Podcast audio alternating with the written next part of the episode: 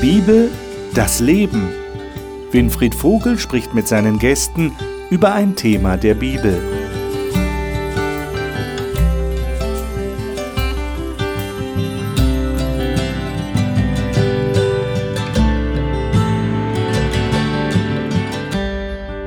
Das letzte Buch der Bibel, die Offenbarung, ist schon wirklich ein faszinierendes Buch. Und vielleicht sitzen Sie jetzt auch schon sozusagen am Rand Ihres Sessels, auf dem Sie sitzen und warten auf die Fortsetzung dessen, was wir das letzte Mal, letzte Woche aufgehört haben, unterbrochen haben. Wir unterbrechen ja eigentlich immer nur. Sie erinnern sich, wir hatten Kapitel 18 zuletzt studiert, wo es um den Untergang Babylons geht. Aber es geht jetzt sofort nahtlos weiter, denn der Himmel lässt das nicht einfach so vorbeigehen, sondern er feiert das. Und wir wollen herausfinden, was wird denn da eigentlich gefeiert? Das will ich mit meinen Gästen hier im Studio besprechen. Meine Gäste sind, wie in den letzten Sendungen auch, die lieben Gäste, die wir schon kennen. Majoka Ostrovjanovic, Matthias Müller, Marion Gaffron, Markus Witte, schön, dass ihr wieder da seid und weiter studiert mit mir zusammen die Offenbarung. Schlagen wir einfach die Offenbarung auf. Kapitel 19 ist das nächste Kapitel und das Thema ist die Hochzeit des Lammes. Aha, jetzt habe ich schon vorweggenommen, was da gefeiert wird, aber wir wollen natürlich studieren, wie geht das eigentlich und was sagt der Text. Lesen wir mal die ersten fünf Verse. Matthias zu meiner Linken, darf ich dich bitten, das zu lesen? Danach hörte ich etwas wie eine große Stimme einer großen Schar im Himmel, die sprach, Halleluja, das Heil und die Herrlichkeit und die Kraft sind unseres Gottes. Denn wahrhaftig und gerecht sind seine Gerichte, dass er die große Hure verurteilt hat, die die Erde mit ihrer Hurerei verdorben hat, und hat das Blut seiner Knechte gerecht, das ihre Hand vergossen hat. Und sie sprachen zum zweiten Mal Halleluja, und ihr Rauch steigt auf in Ewigkeit. Und die 24 Ältesten und die vier Gestalten fielen nieder und beteten Gott an, der auf dem Thron saß, und sprachen Amen, Halleluja. Und eine Stimme ging aus von dem Thron, lobt unseren Gott, alle seine Knechte und die ihn fürchten, groß und klein. Liebe Zuschauer, merken Sie, wo wir hier sind? Erinnern Sie sich an die Gliederung, die ich Ihnen gezeigt habe vom Buch der Offenbarung? Das Pendant zu dem, was wir jetzt hier studieren, ist die Thronszene in Kapitel 4 und 5. Da, wo das geschlachtete Lamm auftritt und der auf dem Thron dieses Buch in der Hand hat. Da kommen auch die vier lebendigen Wesen und die 24 Ältesten vor. Da sind wir wieder. Interessant. Was passiert hier? Begeisterung. Begeisterung? Ja. Ja, Begeisterung. Halleluja. Also lob den Herrn. Sie ja. loben Gott. Mhm. Begeisterung. Und was begeistert Sie so? Das begeistert Sie, dass Gott gerecht ist. Mhm. Okay. Also wahrscheinlich wussten die das im Himmel äh, vorher schon, zumindest vom Prinzip. Aber sie sehen es jetzt praktisch, wie das seine Anwendung findet. Hm. Ja, und dass diese Hure verurteilt wird. Das meine ich damit, ne? Na, ganz, ja. ganz konkret. Genau, ja. weil die hatten wir ja in der letzten Sendung uns angeschaut und da ist auch so eine Erleichterung jetzt. So, mit der sind wir jetzt fertig oder mit der hat Gott, über die hat Gott sein Urteil gesprochen. Halleluja. Also Genau, wir ähm, haben ja in Kapitel so 17 und 18 letzte Woche gesehen, das ist wirklich eine Riesengeschichte, dieses mhm. Babylon, ja, dieses Netzwerk. Ja. Mhm. Äh, und jetzt ist das vorbei. Mhm. Und jetzt ist nur noch Jubel, nur noch Lob, Erleichterung. Mhm. Hat ja auch mit der Leitfrage zu tun. Ja, Leute haben gelitten, mhm. die Leitfrage ist geklärt. Und der auf dem Thron saß und alle sprechen Amen, Halleluja. Und dann kommt eine Stimme vom Thron, das habe ich jetzt gemeint. Lobt unseren Gott alle seine Knechte, die ihn fürchten, klein und groß. Lesen wir weiter. Vers 6 bis Vers würde sagen bis Vers 10. Äh, Marion, kannst du das aus deiner Hoffnung für alle mal lesen? Und wieder hörte ich viele Stimmen wie von einer großen Menschenmenge, mächtig wie Wassermassen, die zu, zu Tal stürzen und wie das Grollen des Donners. Sie riefen, Halleluja, lobt den Herrn steht hier noch dann dabei. Mhm. Denn der allmächtige Gott, unser Herr, hat seine Herrschaft angetreten. Wir wollen uns darüber freuen, jubeln und Gott ehren. Jetzt ist der große Hochzeitstag des Lammes gekommen, seine Braut ist bereit. In feines, strahlend weißes Leinen durfte sie sich kleiden. Das Leinen ist ein Bild für die gerechten Taten der Menschen, die zu Gott gehören. Dann befahl mir der Engel, schreib, glücklich, wer zum Hochzeitsfest des Lammes eingeladen ist. Und er fügte hinzu, Gott selber hat das gesagt und seine Worte sind zuverlässig. Da fiel ich vor dem Engel nieder und wollte ihn anbeten, aber er wehrte ab und sagte, nein, tu das nicht. Ich bin nichts anderes als du und deine Brüder, ein Diener, der von Jesus beauftragt wurde. Bete allein Gott an. Wenn wir die Botschaft von Jesus verkünden, dann schenkt uns sein Geist prophetische Worte. Versuchen wir das mal in unser Leben jetzt reinzubringen. Wir haben ja sehr viel über das gesprochen und diskutiert, was so grundsätzlich vor sich geht in dem Gesamtbild und in diesem Geschehen. Aber nehmen wir das mal in unser Leben hinein. Äh, wer ist denn eingeladen zu diesem, zu dieser Hochzeit? Das ist ja ein wunderschönes Bild, das hier gebraucht wird. Das Lamm heiratet. Hm. Äh, ganz überraschend scheinbar. Ich meine, wir haben das schon im Alten Testament, ja, das Bild dass, dass Gott heiraten will, sein Volk heiraten will. Aber jetzt ist die Frage, wer ist denn eingeladen? Wer gehört denn dazu? Ja, heiraten ist ja, sagen wir mal, eine Form des Zusammenseins. Mhm. Und in einer anderen Sendung hatte ich schon mal erwähnt, dass Jesus im Johannesevangelium ähm, den Jüngern sagt, ich möchte gerne, dass ihr da seid, wo ich bin. Das ist also dieser Ausdruck nach dieser Nähe. Mhm. Der wird sich erfüllen, wenn die Zeit da ist. Und die ist jetzt scheinbar da. Also hier kommt jetzt zusammen, was zusammengehört. gehört. Um diesen Berühmter Spruch. Spruch. ja, das trifft ja auch hier zu. Ja, ja, ja. Genau. Mhm. eine Hochzeit ist ja auch die Hochzeit von zwei Partnern, die sich lieben. Ähm, es ist ja nicht irgendwie nur ähm, ja, so lass uns mal zusammenziehen oder so, ja, sondern das hat ja ganz viel Intimität und Nähe und das Band, was die zwei verbindet, ist die Liebe.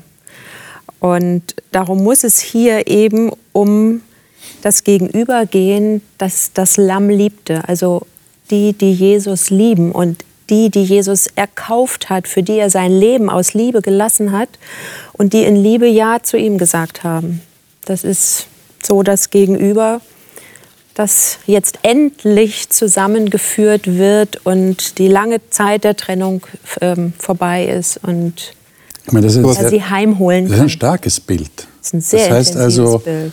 Es geht nicht in erster Linie darum, zu welcher Kirche gehöre ich, zu welcher Organisation, habe ich mich für den richtigen Weg entschieden. Ich hoffe nicht, dass es eine Vernunftehe ist hier. Ja, ja ne? genau. Sondern das hat was, du sagst, hat was mit Liebe zu tun, das ja. hat was mit Emotionen zu tun. Ich kann mir kaum vorstellen, dass es eine Vernunft-Ehe ist, denn es heißt ja hier in Vers 7, die Frau, also die Gemeinde, hat sich bereit gemacht. So, wie hat sie sich denn bereit gemacht? Klar, es ist jetzt nicht alles exakt chronologisch in der Offenbarung, aber wenn ich mir vorstelle, durch welche Zeit sie gerade gegangen ist, also das Gericht an Babylon wurde vollzogen und die Babylon hat, war ja die Macht, die die Frau die ganze Zeit bedrängt hat. Da gab es in, in, Kapitel 13 Todesbefehl und so weiter. Also es ist eine schwierige Zeit.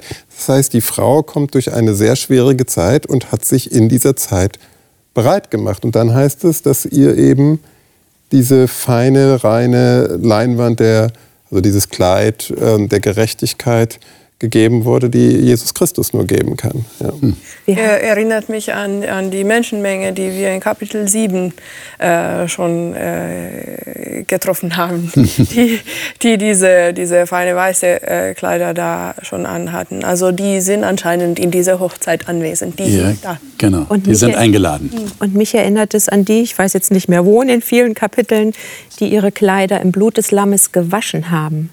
Also ich stelle mir so vor, eine, eine Braut, die sich fertig macht für die Hochzeit. Also heute geht man und kauft sich halt ein Hochzeitskleid. Ich glaube, das war in anderen Zeiten vielleicht anders. Da wurde die Wäsche gewaschen, denke ich mal, dass ein strahlend weißes Kleid getragen wurde. Und dieses Bild finde ich jetzt hier so wieder. Die, die im Blut des Lammes ihre Kleider rein gewaschen haben. Und jetzt ist hier das strahlend weiße Leinen zu sehen. Ja. Können wir jetzt versuchen, das Bild mal zu übertragen? In die reale Welt, in unsere reale Welt? Also äh, erstmal die Frage, seid ihr eingeladen Definitiv. zur Hochzeit? Definitiv. Definitiv. Definitiv. Wie seid ihr eingeladen worden?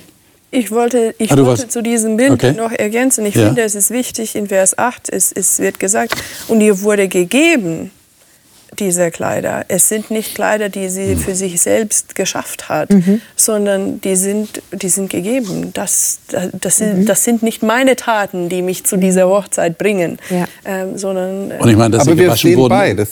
Es gibt einen Teil der Vorbereitung, der offensichtlich eine Aktion des Gläubigen, des Kind Gottes be- bezeichnet in Vers 7. Und dann gibt es daraufhin in Vers 8, ähm, dass ihr etwas gegeben wird, was, also der, der Gemeinde oder dem Gläubigen, was er selber nicht tun kann. Also ich finde das Zusammenspiel hier sehr interessant. das ist auch ein krasses Bild, das äh, du erwähnt hast, äh, wird im Blut des Lammes gewaschen. Äh, das geht ja gar nicht, wenn das Blut nicht zur Verfügung steht. Und das kann ja niemand machen. Nee. Niemand schlachtet selber das Lamm, sondern das Lamm hat sich selber geopfert. Also von daher ist es schon eine Gabe. Ja. Definitiv. Aber äh, nochmal die Frage, also ihr seid eingeladen. Wie, wie seid ihr eingeladen worden? Durch die vielen Kommen. Durch die vielen Kommen. Ja, es gibt ja in der Bibel immer wieder diese Einladung. Jesus sagt das immer mal wieder, kommt her zu mir alle. Ja. Also das, das auch später in der Offenbarung kommt ja auch noch mal ein Kommen. Also Gott hat offensichtlich im Lauf der Geschichte immer wieder die Einladung ergehen lassen. Komm, komm. Das heißt, ist das so eine Einladung wie, wie äh, komm doch mal vorbei. Und dann, äh, wenn du fünfmal eingeladen worden bist, sagst du, okay. Jetzt mach Ich habe zwar eigentlich keine Zeit, aber ich nehme mir jetzt die Zeit. Ist das so? Ich denke, äh, das ganze Buch bis jetzt war eine Einladung. Alle die Warnungen, die wir da gehabt haben, äh, darüber, die, die, die dazu rufen, für dich eine Entscheidung zu machen. Auf welche Seite stehst du? Bist du bei dieser Hochzeit dabei? Das, das sehe ich schon als eine Einladung. Okay. Für mich ist das gesamte Buch hier voller Einladung. Also das gesamte Buch zeigt mir, wie sehr sich Gott nach mir sehnt. Also von der ersten Seite an sucht er Gemeinschaft und er hatte sie damals im Paradies und die ist verloren gegangen.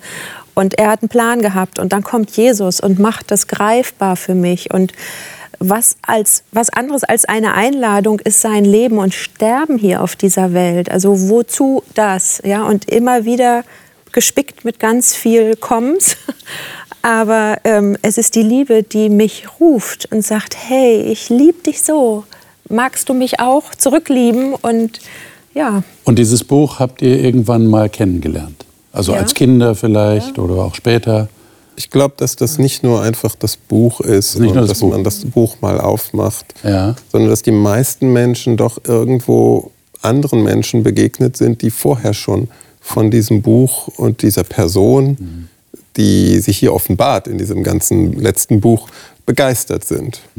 Weil ohne, ohne glaube ich, einen Menschen, der mich mal wirklich tief beeindruckt, der sagt, ich, hab- ich kenne diesen Jesus, ich, ich habe ihn ganz konkret erfahren, äh, geht, geht es selten. Also ich sag nicht, will das nicht ausschließen, aber häufig ist es so. Und dann Also- gibt es noch einen Unterschied, ob ich jetzt einfach, also man kann das Buch ja auch einfach als Literatur lesen. Also das ist als Text, den man liest und sich informiert, sozusagen wie ein Kursbuch oder ein Kochbuch, keine Ahnung.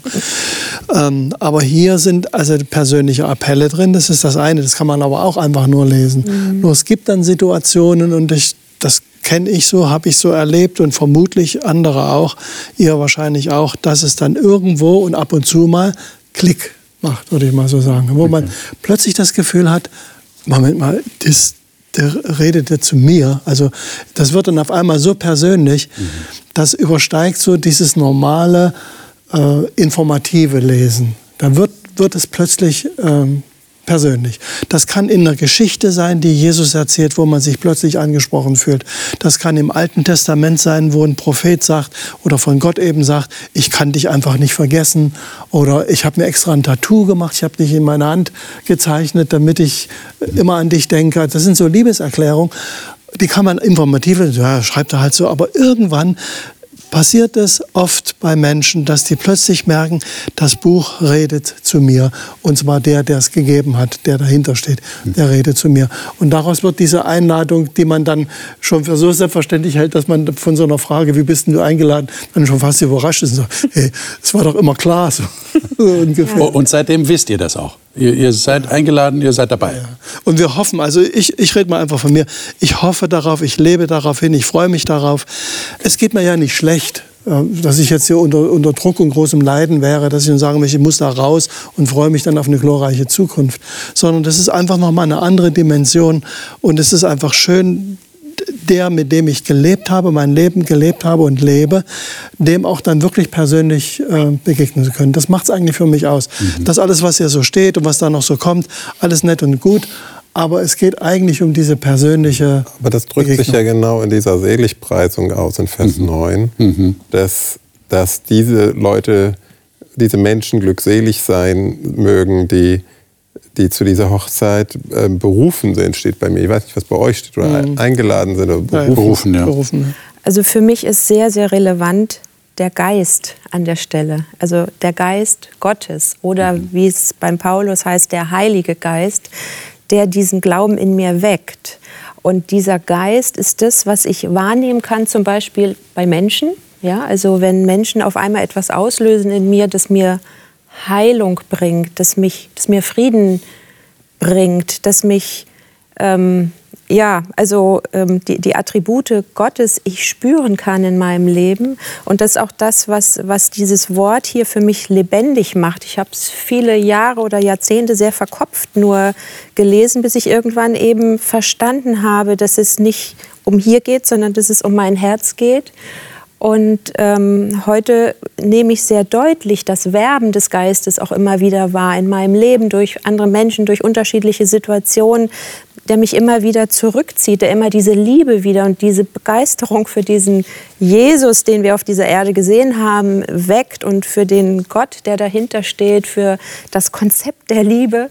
Mhm. Ähm, das, das ist nichts, was primär im Kopf passiert, sondern das ist so der Geist, der das durchdringt, der dieses Buch durchdringt, der manche Menschen durchdringt, der, der spürbar wird. Ich glaube, dass das für manche Leute sehr schwer nachvollziehbar ist. Die sagen, was, was, was hast denn du da? Was, was ist denn das? Ja, mhm. Man steht möglicherweise ein bisschen daneben, wenn, wenn man sowas erzählt. Auf der anderen Seite habe ich überlegt, wie kann man das deutlich machen? Wahrscheinlich am besten in, in einer Liebesbeziehung, weil man mhm. sagt, was hast denn du an der? Ich finde da gar genau, nichts. Oder genau. irgendwo sowas. Ja, das, genau. Wo man auch daneben steht und sagt, wie kann er denn? Das ja, kann, genau. kann man überhaupt nicht nachvollziehen. Und dann sagt man ja, wo die Liebe hinfällt, sagt man dann so. Genau. Ja. Ähm, das ist es wahrscheinlich. Also man muss zur Kenntnis nehmen, es ist nicht für jeden gleichermaßen sofort erschlossen. Ja. Es braucht auch einen Weg. Man muss sich ein bisschen auseinandersetzen damit auch. Es, äh, aber ich habe eben auch erlebt, dass Leute sagten, ja, ich habe einfach mal aufs gerade Wohl gesagt, lieber Gott, wenn es dich gibt, dann, dann zeig dich doch mal. Mhm. Und dann kam so ein junger Mann, erinnere ich mich dann zu mir und sagt, du, ich habe mich dann, plötzlich war mir das klar. Das fiel mir wie Schuppen von den Augen. Es war plötzlich klar. Und sowas ist möglich. Also es ist möglich, dass man diese Einladung auch persönlich dann mhm. spürt. Und dann wäre das ja wirklich ein sehr passendes Bild. Mhm. Ja, so was ihr so schildert, äh, passt ja Hochzeit, ja, Liebesbeziehung. Ja. Toll. Wie geht es jetzt weiter hier in Kapitel 19? Ah, ich würde noch einen du Schritt zurück, was dazu sagen? Zurück, du zurück. zurückgehen. Ja, Wohin willst du gerne zurück? Zu Vers 6, äh, okay. weil wir waren jetzt gleich bei der Hochzeit, aber ja. ich fand da noch einen Aspekt interessant, ja. weil es hier am Schluss von Vers 6 heißt, denn der Herr, unser Gott, der Allmächtige, hat das Reich eingenommen.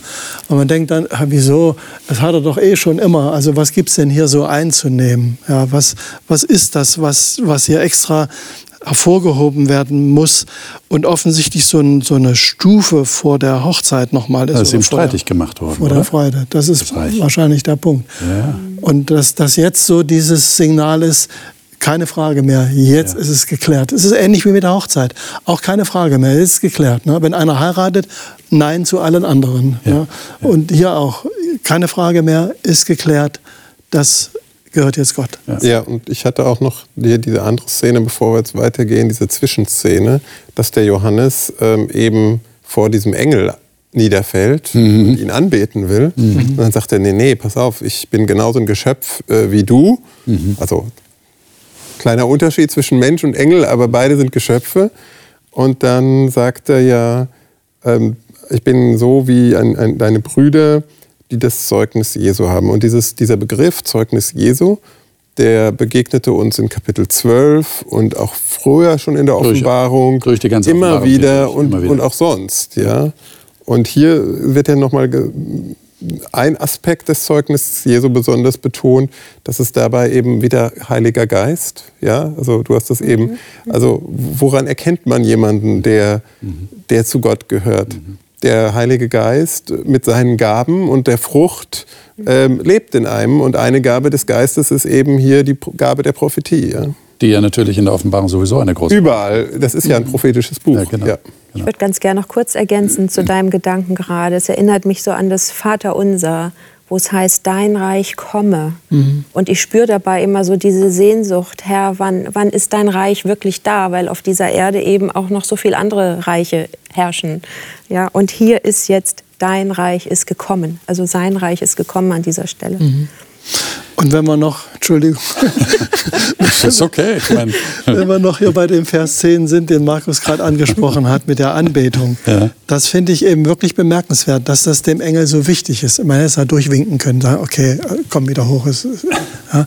Aber nein, er macht so deutlich diesen Unterschied. Nicht, wir sind da auf einer Stufe. ja, weil Anbetung ist so ein wichtiges Thema. genau. Der Das- Engel ist halt nicht korrumpierbar. Also wir würden ja vielleicht als Menschen so sagen, so ja so ein bisschen ähm, das Ego-Bauchpinseln tut ja noch ganz gut. Ne? Und das hast ja du entschieden, also nee.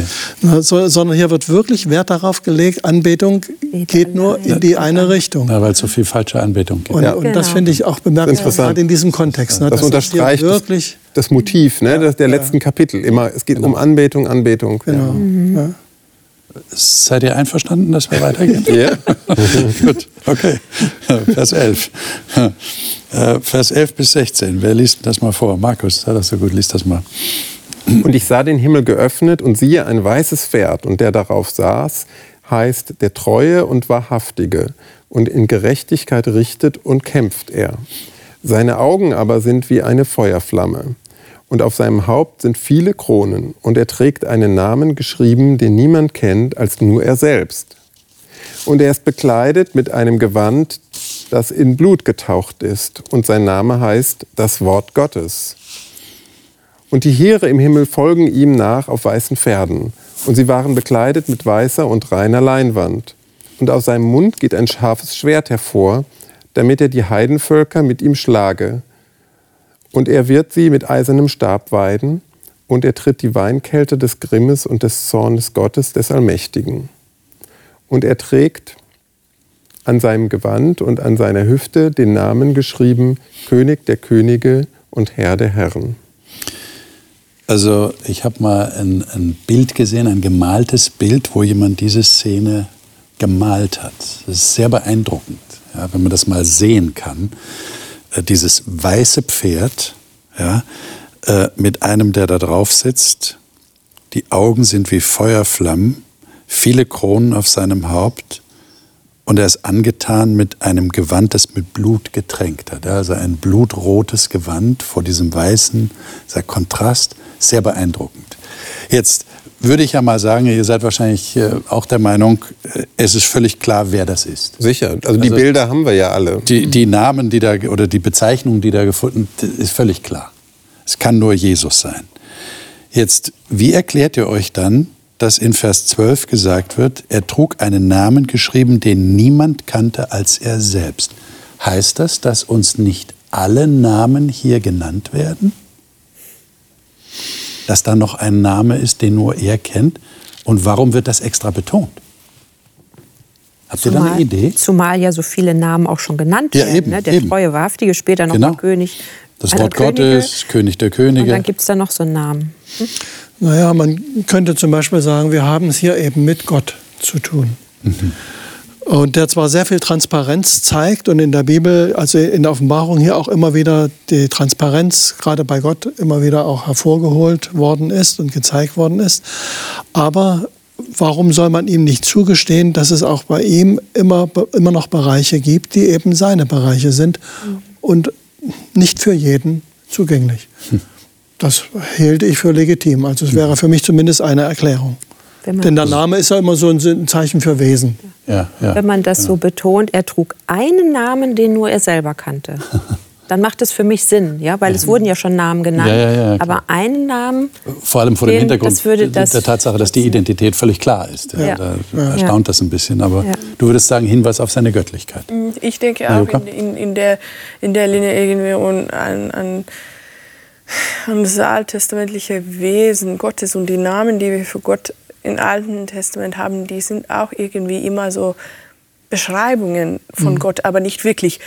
Wir haben nicht wirklich Namen von Gott, weil es gibt sowas nicht. Ich glaube, er ist größer als sein Name oder, oder irgendwie kann man ihn nicht so in eine Box rein äh, äh, tun, sodass, sodass er irgendeinen Namen hätte. Deshalb denke ich, er ist im Alten Testament irgendwie mit vielen Begriffen beschrieben.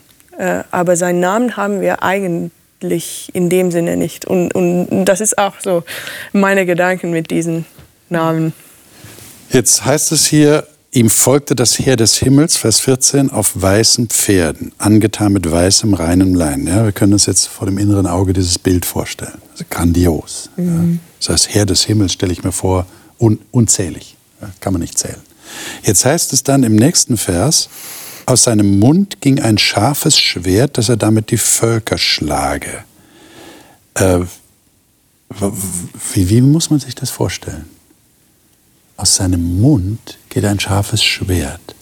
Das heißt, schlägt er die Völker mit seinem Wort? Wie, wie, wie stellt ihr euch das vor?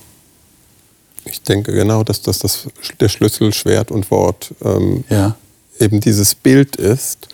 Und offensichtlich, wenn er Gerechtigkeit, er ist ja Richter und König, wenn er Gerechtigkeit spricht, also nehmen, stellen wir uns eine Gerichtsszene vor und äh, der Angeklagte leugnet von mir aus alles, was er... Ähm, aber am Ende hat der Richter einfach alle Unterlagen da und Zeugen befragt und so weiter. Das ist erdrückend und er spricht Recht sozusagen. Ja, ja. Und das ist dann so erdrückend, dass er schlägt quasi den, denjenigen, der, der angeklagt ist, weil selbst wenn er alles versucht hat zu vertuschen oder so, es Aber jetzt stellen wir ja immer wieder die Frage, warum steht es genau so da, wie es da steht? Wenn ich jetzt das nehme, was du gesagt hast, Markus, würde ich ja sagen, da könnte es ja ausreichen, wenn da stünde, und er spricht den Schuldspruch über die Völker. Oder er verurteilt die Völker. Oder er hält Gericht über die Völker. Warum sind so? Wir, dafür sind wir ja in der Offenbarung. Okay, okay Also, danke für die äh, Erinnerung. Es wird eben in Bildsprache gesprochen. Natürlich kann man manches irgendwie abkürzen und sagen, wieso reiten die überhaupt auf Pferden? Ja, äh, warum fliegen sie nicht? Äh, Oder so. Also die, es ist einfach ein, ein Bildrahmen, Ja. der auch in die Zeit damals passt, muss man auch sagen. Ja. Ich meine, kein Mensch läuft heute außer auf dem Mittelaltermarkt äh, noch mit dem Schwert herum. Normalerweise jedenfalls. Wenn doch, dann müssen wir an 110 anrufen so. Also ähm, das ist für unsere Zeit nicht mehr opportun. Das ist einfach nicht mehr so. Ähm, wir, wir sind in der Bilderwelt zur Zeit des Johannes. Da waren Schwerter üblich. Die römischen Soldaten liefen mit dem Schwert durch die Stadt. Also das war für die Leute vertraut. Aber das hängt eben nicht an der Seite von Jesus, wo normalerweise ein Schwert hinkt, sondern das Bemerkenswerte ist hier, dass es aus dem Mund kommt. Das bedeutet eben, es hat wirklich mit dem Reden zu tun. Und es greift ja damit auch ein Bild auf, was wir von ihm schon am Anfang der Offenbarung Genau. so vorgestellt wird. Ja. Das bedeutet schon eben, dass es wirklich mit dem Wort zu tun hat, was er ja dann selber auch noch ist. Heißt ja das Wort Gottes. Ja. Und Johannes selber zitiert das ja auch in seinem Evangelium. Am Anfang war das Wort und das Wort war bei Gott und so weiter. Also hier ist wirklich Das was Wort hat die Welt erschaffen, also ein sehr wirkkräftiges Wort. Sehr kondensiert hier an, an dieser Stelle. Und, und wenn Gott spricht, dann geschieht es. Also äh, es ist ja immer, es ist ja nicht nur einfach Gerede, sondern Mhm. wenn, wenn Jesus Christus als der Schöpfer Gott spricht, dann geschieht's. Und das ist auch hier so. Und wir haben ja in den vorigen Kapiteln, diesen düsteren Kapiteln von diesen anderen Mächten gelesen, die auch aus dem, aus dem Mund kam ganz viel raus, haben wir mal so festgestellt. Ja? Und wir haben gesehen, dass der Kampf zwar mit Bildern des, des physischen Kampfes äh, bes- bestückt ist, aber letztlich findet das mit Worten oder mit Gedanken, die ausgesprochen werden, mit Ideologien, die formuliert werden und so weiter. Also der, das ist die Ebene, wo der Kampf stattfindet. Und ja, hier kommt er als Sieger auf dieser Ebene dieses Ja. ideellen Kampfes. Jetzt Majuka. Ja, ich wollte nur sagen, es ist ja ein alttestamentliches Bild. Äh, dieses Schwert äh, aus dem Mund, das kommt aus, auch aus Jesaja, äh, Kapitel 11, äh, Vers 4. Ich kann kurz lesen. Mhm. Ähm, und er wird einen Gewalttätigen schlagen mit dem Stab seines Mundes und mit dem Hauch seiner Lippen den Gottlosen töten. Also dieses Bild, genau wie du gesagt hast, das war schon in, in Johannes Zeit und schon also aus dem Alten Testament, dieses Ja. Bild. Jetzt wird es wieder etwas düster, Marian. Äh, Ja, leider müssen wir durch. müssen wir durch. Ähm, ab Vers 17. Ich sah einen Engel in der Sonne stehen. Es erinnert uns an die Frau, nicht? Die war mit der Sonne bekleidet, Kapitel 12. Und er rief mit großer Stimme allen Vögeln zu, die hoch am Himmel fliegen. Kommt, versammelt euch zu dem großen Mahl Gottes. Was für ein Bild. Und esst das Fleisch der Könige, der Hauptleute und das Fleisch der Starken und der Pferde und derer, die darauf sitzen. Und das Fleisch aller Freien und Sklaven, der Kleinen und der Großen. Majuka, lies doch mal weiter von Vers 19 bis zum Ende des Kapitels. Das sind drei Verse. Und ich sah das Tier und die Könige der Erde und ihre Truppen versammelt, um mit dem, der auf dem Pferd saß, und mit seinen Truppen Krieg zu führen. Und es wurde ergriffen das Tier und der falsche Prophet, der mit ihm war und die Zeichen vor ihm tat, durch die er die verführte, die das Mahlzeichen des Tieres annahmen und sein Bild anbeteten. Lebendig wurden die zwei in den Feuersee geworfen, der mit Schwefel brennt. Und die übrigen wurden getötet mit dem Schwert, das aus dem Mund dessen hervorging, der auf dem Pferd saß, und alle Vögel wurden, wurden von ihrem Fleisch gesättigt. Ich denke jetzt gerade, vielleicht ist es gar nicht so düster, wie wir vielleicht befürchtet haben, weil es ja um den Sieg geht. Ich meine, erstaunt euch das auch, was hier steht? Ich sah das Tier und die Könige auf Erden ihre Heere versammelt, Krieg zu führen mit dem, der auf dem Pferd saß und mit seinem Heer. Wir haben gerade festgestellt, es ist ein unzähliges Heer auf weißen Pferden. Der, der, der Herrscher der Welt kommt, Jesus kommt auf einem weißen Pferd.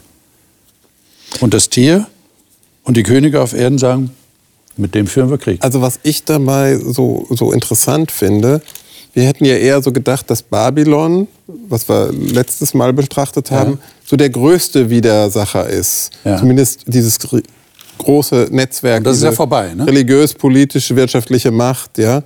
Und die ist ja schon vorbei. Das ist vorbei. Und jetzt gibt es da wohl noch weitere Mächte, die immer noch Krieg führen wollen. Die wir ja schon kennengelernt Die wir haben. ne? vorher auch schon Ja. kennengelernt haben, die werden eigentlich zuerst eingeführt, ja. Also so, so, so das Tier, das aus dem Meer kam und dann den Drache noch in, in, in Kapitel ähm, 12. Genau. Der, der kommt dann ja auch ganz zum Schluss wieder, äh, taucht er wieder auf. Und da können wir jetzt überlegen, ist das das Tier aus Offenbarung 13 oder ist es das Tier aus Offenbarung 17, wo die Frau drauf sitzt? Ja, die Frau ist jetzt weg, Babylon, aber ist das Tier auch schon?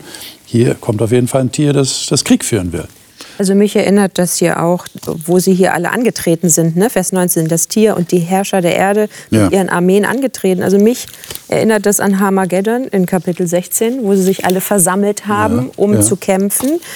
Und ich finde es sensationell, die treten da alle an und man denkt, huhu, wie schlimm, ne, Harmageddon und so alle Fantasien. Und dann steht da einfach, doch das Tier wurde ergriffen und mit ihm der Lügenprophet äh, und so weiter. Also bums, zack, also äh, fertig. Also ähm, ich finde das äh, enorm. Also die, die, die bauschen sich auf und meinen, wer weiß, was sie sind irgendwie, ja. Und dann kommt der Reiter mit seinem Heer und es steht hier jetzt gar nicht, dass sie da viel irgendwie Gemetzel hätten, sondern der Sieg ist heißt, klar. Heißt aber Widerstand gegen Gott oder Ablehnung Gott gegenüber bis zur letzten Minute Ja. oder bis zum letzten Atemzug. Ja. Ja. Da- das definitiv. stimmt. Aber Gott geht da wohl sehr differenziert vor. Weil wir sehen das Gericht an Babylon, Mhm. wir sehen hier das Gericht an, an dem Tier und dem falschen Propheten. Wer ist denn der falsche Prophet? Den haben wir ja in Kapitel 16, glaube ich, schon mal gehabt. Ne? 14, Ja. 13. ja. 13, Oder Kapitel 13 war das? 13, ja. oder? Der falsche Ja, der falsche Prophet kommt in Vers 16 vor, 16, Vers in der sechs, 13. beim sechsten Engel, richtig? Und, und man hat den Eindruck, Ja. also, dass er auch eben indirekt in Kapitel 13 tätig ist von dem, was er tut. Ne? Mit den Wundern. Also die, So mit dem Verführung. Wunderzeichen, Genau. Zeichen des Tieres, Bild des Tieres.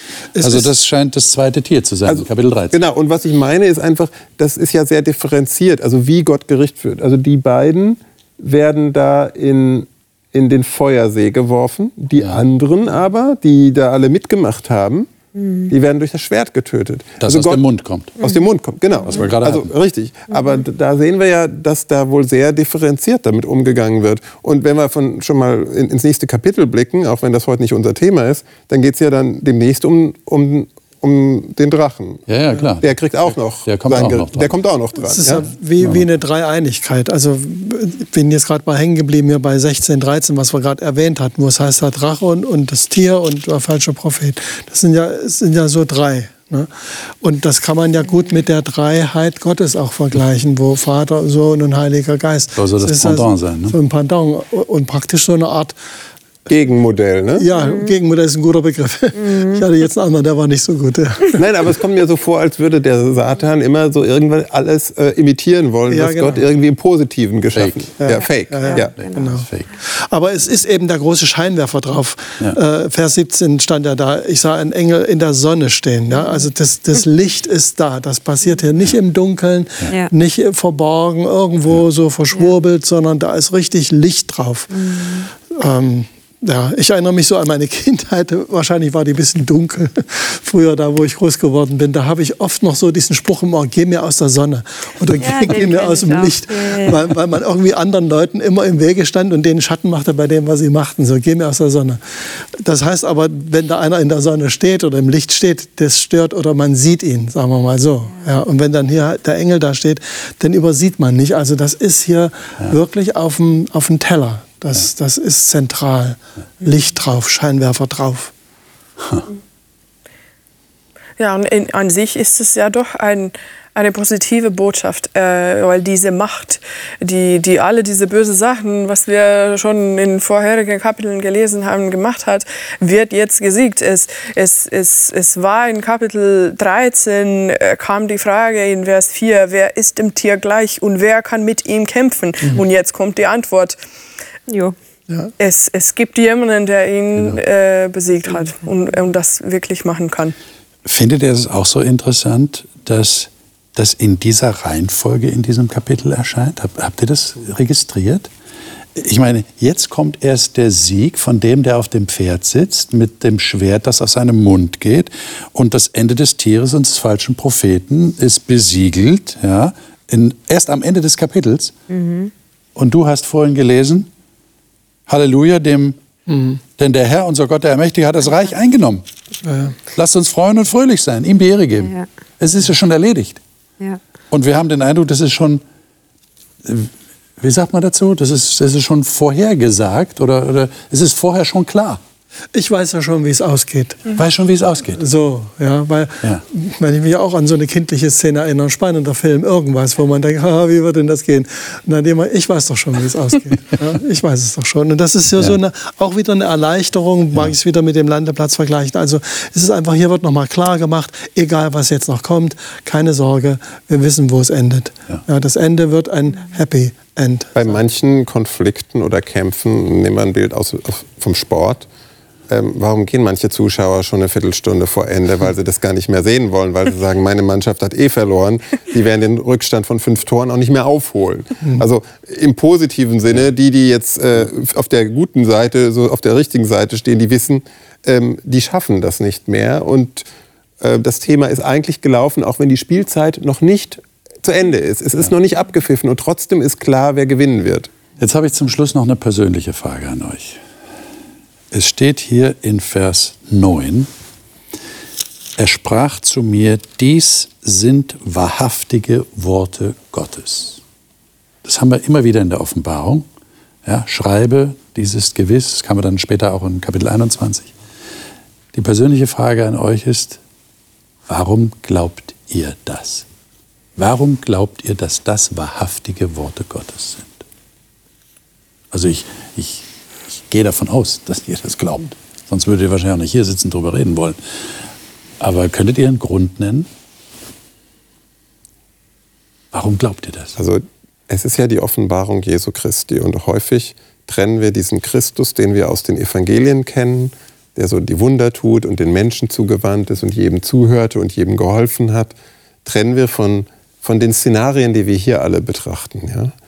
Und wenn ich diesen Jesus persönlich kennengelernt habe, ich habe ihn nicht gesehen, nein, aber ich habe ihn so konkret in meinem Leben erfahren, dass ich ihm uneingeschränkt vertraue. Und wenn er etwas sagt, dann sage ich, okay, ich, ich, ich, ich fasse den Mut, mich komplett auf ihn einzulassen. Jetzt hat, hast du, äh, Matthias, vorhin gesagt, nach dem, was, was Marion gesagt hatte, naja, äh, es könnte auch sein, jemand steht irgendwie daneben und sagt, also äh, schön, was du da erzählst, aber ich kann das. Braucht man dann eine gewisse Initiierung? Was, was braucht es da, dass man sagen kann, ich glaube das? Also ich wiederhole nochmal, letztlich ist es der Heilige Geist, der uns Glauben schenkt. Okay. Das lesen wir auch beim Paulus. Ja? ja. Also es ist nichts, ist was wir selber machen können. Wir können zwar logische Argumente irgendwie sammeln, aber Glaube lässt sich nicht argumentativ äh, entwickeln. Also sage ich jetzt mal so, so ganz stark. Sondern es basiert letztlich auf Vertrauen. Worum es nach meinem Verständnis überhaupt nur geht in der gesamten Weltgeschichte, vertraue ich Gott ja oder nein. Und ich finde hier in Vers 13 den Hinweis sehr, sehr wichtig. Sein Gewand war voller Blut. Also es erinnert uns daran, dass er verblutet ist am Kreuz. Und wenn ich das mal auf mich wirken lasse, was bringt einen Gott dazu, Mensch zu werden, in diese jämmerliche Welt zu kommen, Klar, er predigt und heilt und alles toll, aber am Ende stirbt er einen Tod, der zu den brutalsten zählt überhaupt, wo ich so, wozu das? Und wenn ich das durchdringe und überlege, was, was, was hat er davon, ja, komme ich eben zu dem Thema Liebe. Nur Liebe ist überhaupt imstande, sowas zu machen. Ähm, in unseren menschlichen Augen schon ganz schwer. Und das beeindruckt mich. Und Aber dass du das so annehmen kannst, sagst du, das, das tut der Heilige Geist letztendlich, ja. Und wählt der jetzt so willkürlich aus und sagt also, Markus, dir gebe nee. ich das jetzt und du hast Pech gehabt, dich, dich lasse ich jetzt mal aus? Der Heilige Geist wirkt Nein? in und an jedem Menschen, so viel ich das zulasse. Hm. Okay. Das ist meine Entscheidung, aber er möchte eigentlich viel mehr tun. Ähm, ähm, wenn du fragst, warum glaubt er das denn? Ähm, komme ich mal noch von der anderen Seite und sage, das stimmt alles, äh, was er gesagt hat, unterschreibe ich voll. Aber ich bin auch ein Mensch, der, der braucht ein paar Argumente. Ich muss so ein bisschen nachgedacht haben und es muss mich überzeugt haben. Und da würde ich zum einen sagen, wenn das hier steht, also das wahrhaftige Gott, ja, aber anders macht es für mich keinen Sinn. Es hat eine Logik. Und es ist für mich dann auch ein Stückchen Vertrauen, was sicher auch wieder mit dem Heiligen Geist, für manche wieder fremdes Wort, aber äh, damit zusammenhängt. Und einfach eine Frage auch wieder von Logik. Wenn ich bin jetzt noch mal bei diesem Text, den ich schon mal erwähnt habe in Johannes 14, wo Jesus sagt: In meines Vaters Hause sind viele mhm. Wohnungen. Wenn es nicht so wäre, hätte ich dann zu euch gesagt: Ich gehe hin, euch die Städte zu bereiten. Also ich lüge euch doch nicht an, heißt das doch. Ja? Mhm. Vertraut mir doch. Mhm. Und wenn man jemanden so kennengelernt hat, dann gibt es aus meiner Sicht keinen Grund zu sagen: Ja, dann ist das aber jetzt hier wahrscheinlich nur erfunden oder so. Und es gibt auch immer wieder Leute, wenn man so ein bisschen sich um, umschaut, hier und da mal was liest, die in dem Versuch entweder gegen die Bibel genug Argumente zusammenzubringen, bringen, um zu sagen, das kann man gut widerlegen oder sich informativ zu beschäftigen, plötzlich innerlich wie überrollt waren von dem, was sie da gefunden haben. Mhm. Denn es gibt ja auch so, so Stereotypen, die Leute so über die Bibel und den Glauben und das Christentum mhm. in sich so drin haben, mhm. aber sich nie wirklich damit auseinandergesetzt haben. Und wenn jemand mal ehrlich sich ransetzt und mal von vorn oder wo auch immer jetzt das günstig ist, sich hinsetzt und sagt, jetzt lese ich das mal und setze mich damit wirklich auseinander. Wenn der nicht bewusst Sperren aufbaut, stehen die Chancen sehr gut, dass es ihm plötzlich klar wird, hier ist was anderes noch, als ich bisher immer dachte. Ja. Liebe Zuschauer, ich gebe jetzt die Frage einfach an Sie weiter, ganz kurz und knapp, weil unsere Sendezeit ist leider um. Glauben Sie das? Glauben Sie das, was da in der Offenbarung steht? Glauben Sie das, was in Offenbarung 19 steht, dass eine Einladung steht, an jeden zu dieser Hochzeit des Lammes zu kommen? Ich lade Sie ein, darüber nachzudenken, für sich ganz persönlich. Das nächste Mal machen wir weiter in den nächsten Kapiteln, 20 und 21. Da geht es um Sieg und auch um Gericht. Aber ich kann Ihnen jetzt schon versprechen, da erleben wir einen Gott, der uns Menschen ganz nahe kommt. Und das ist etwas ganz Besonderes. Bis dahin, bis nächste Woche. Ihnen alles Gute.